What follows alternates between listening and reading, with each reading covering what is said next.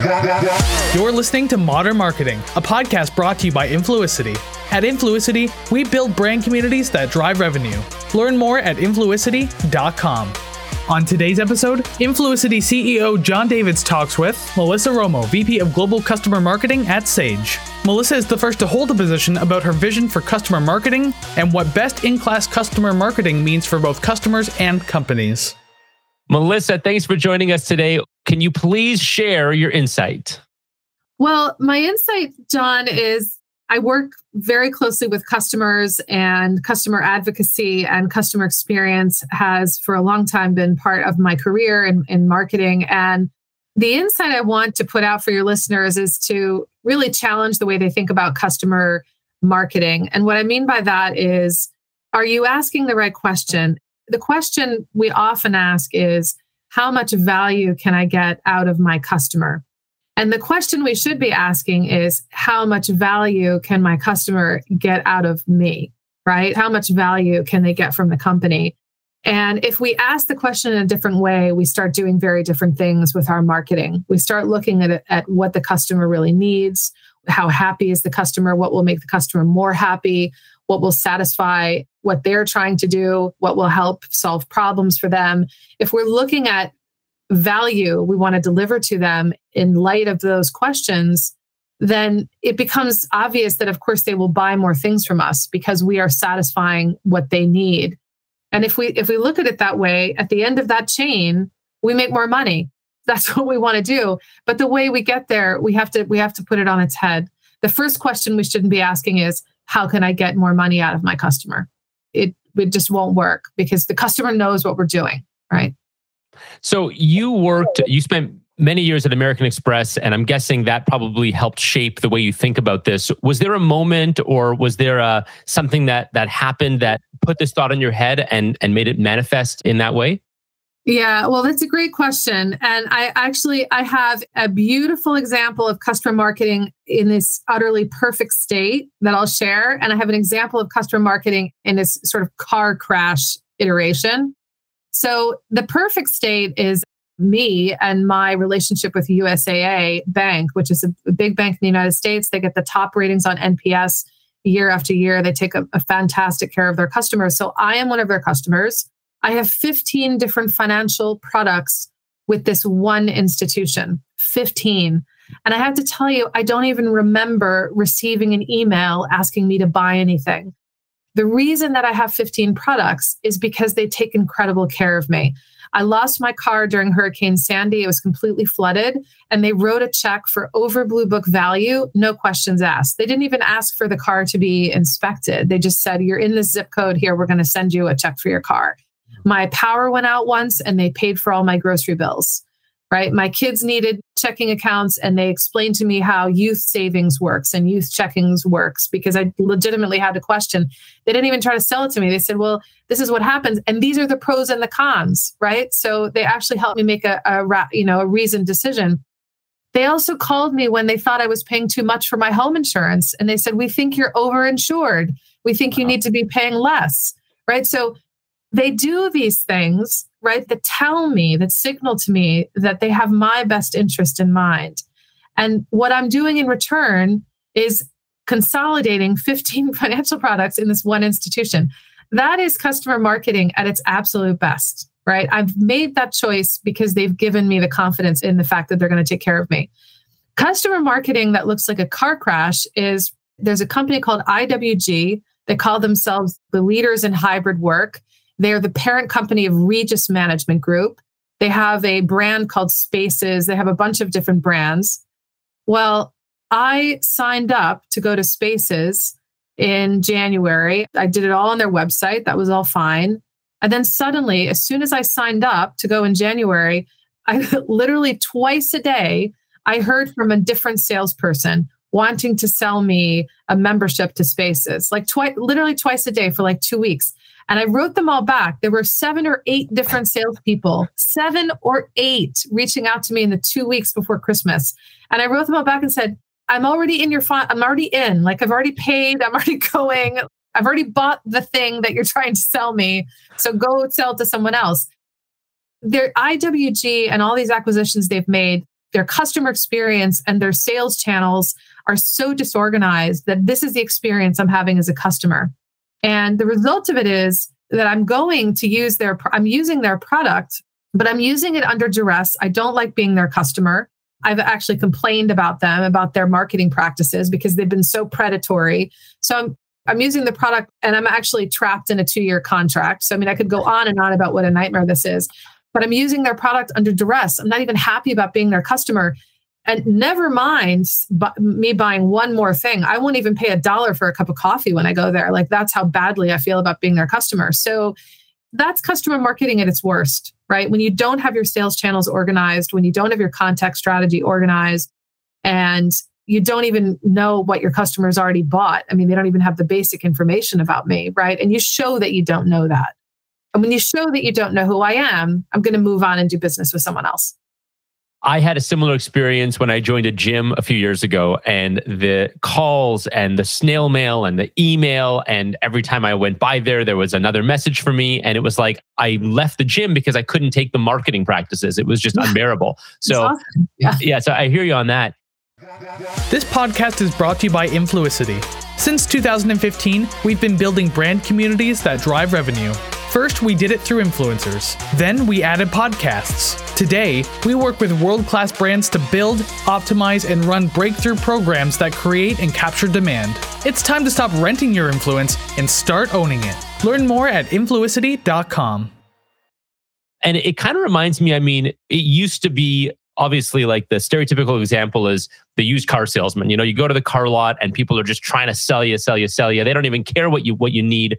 They want to sell you something do you think marketing in general has changed? Because obviously you work in the world of content and advocacy and really trying to bring people in. Is there just a general tone in the consumer today of, I don't want to be sold to, I want to be attracted? And that's why customer marketing is so important?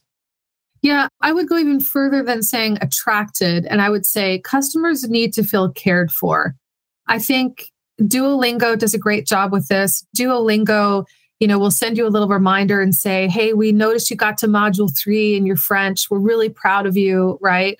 They make you feel good. And then you go back into the platform, not because they've said, you know, your membership's going to expire and why don't you upgrade to the blah, blah, blah. Like they just, they want to acknowledge what you've done so far. So they're great at making you feel cared for. I think Airbnb does a really good job right now on customer marketing. I love what they've done with their categories. I don't know if you've seen how they've changed their search categories. Yeah. Now you, it used to be you'd search for a cabin in Denver, you know, a cabin in Colorado, and now you can search for a category that's just skiing, right? Or you can search for a category that's architecture or interior design, and you can go and stay in these places that have these qualities or allow these types of entertainment activities in the house. So Airbnb realized what people want isn't the place, what people want is the experience right? And that's and that's how they've designed their search. So you know i think what marketers are doing i think the really good marketers is they're they're recognizing the deeper in the terms of the maslow's hierarchy of needs you know the deeper needs right? It isn't just that i want to buy something. It isn't just that i want to rent a property from airbnb. I want an experience right? And airbnb knows that and they want to make that really easy for me to get. And so i think if marketers can actually think about care and experiences that are really about care and caring for customers and building a, a genuinely human relationship with customers in service, frankly, of just that just that human it's very hard to do because internally you know your business is looking at you and saying where's the revenue coming from? How are we managing churn? You know these kinds of things. And here you are talking about we want to make people feel cared for both things are important, right? Both things are important, and you can't have one without the other. You know, I'm one of those marketers who tries to get everyone convinced internally and we need to take care of people. And, you know, everyone kind of nods like they believe in religion, but, you know, it's difficult. That's the toughest thing about being in marketing is actually getting that across and having that really everyone truly embracing that in the organization. I think marketing today, I feel like has really become almost an activity of evangelizing humanity honestly right like if you're if you're a, a, strong marketer and you can bring your whole organization with you what you really do well is you just evangelize the human beings that are your customers and the value of them in totality, not just as people opening their wallets, right? And if you can get your company in there in that space with you, I think beautiful things can happen. And I think it starts even higher up. I mean, everything you've described is bang on, but I actually heard Brian Chesky talk about that change and why they made that change at Airbnb mm-hmm. from locations to experiences. I think ultimately, in order to have a, a customer centric organization and for the marketing to be customer centric, it really starts with the leadership at the very top of saying, listen, mm-hmm. we're, we're not going to sacrifice long term customer relationships just to hit this month's revenue or this quarter's revenue number and burn all those relationships and that goodwill on the way. So it really has to start at a high level. Yeah. Yeah, no, it absolutely does. It absolutely does. And I mean, you know, at Sage, one of our values is human. We simplified our values last year and we have bold, human, trust, and simplify. And I love those values because the first reason I love them is they're just one, it's a single word, right? You don't, it's not a big long sentence. It's not a big long phrase that I can't memorize. It's four words that are easy to remember and tick off on your fingers. And they're easy to understand. And they're what I really love about them is they're intangible, but as soon as you feel that value, as soon as you feel human, as soon as you feel trust, as soon as you feel simplify, you know it right away, right? You know it right away. So you can feel it. And so I love that the organization is focused around these very important feelings that we want to have as a colleague population at Sage.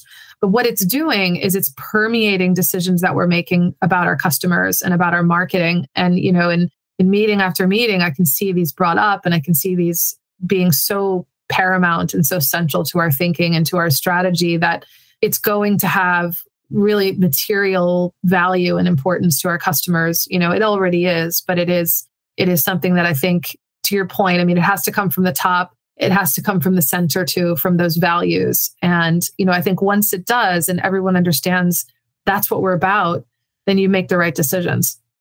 And I know it's a little off marketing, but tell us about your book coming out. Right. So I have a passion project going on. I have been working and leading remote team, working remotely and leading remote teams for more than a decade. And last year I decided to write a book and it is about remote leadership and it is a very personal story about remote work and a personal guide to being a leader of remote teams. I'm very proud of the fact that I lead a team that always you know, we, we do employee engagement surveys twice a year, and my team always scores very high marks on culture. And this is despite the fact that the people in my team are located in 10 cities around the world. And until November last year, many of the people in my team were hired in COVID and never met each other. But nevertheless, we scored these very high marks in culture. So, a friend of mine who was a neuroscientist and an expert in leadership and an author, she said, you're doing something that's working and you need to put it in a book. so it seemed like an easy thing to do at the time and ended up being all my nights and weekends for 2022. so, but it's done. I'm very happy. It's done. It's coming out in April. And, you know, I hope any leader who's out there who's working remotely or who's leading remote teams or any person who's working remotely who wants to really understand why they feel the way they do. I talk a lot about emotions in the book why you feel the way you do when you're working remotely, how to make the remote work experience the best that it can be. That's what the book is about. And I hope it can be a big support to a lot of people. I just pre ordered my copy. Can't wait to read it. Great. Thank you. okay. Melissa, thanks so much for joining us today. Amazing to talk with you, Jon. Thank you so much. Thanks for listening to Modern Marketing. This podcast is brought to you by Influicity, empowering marketers to build customer communities that drive revenue.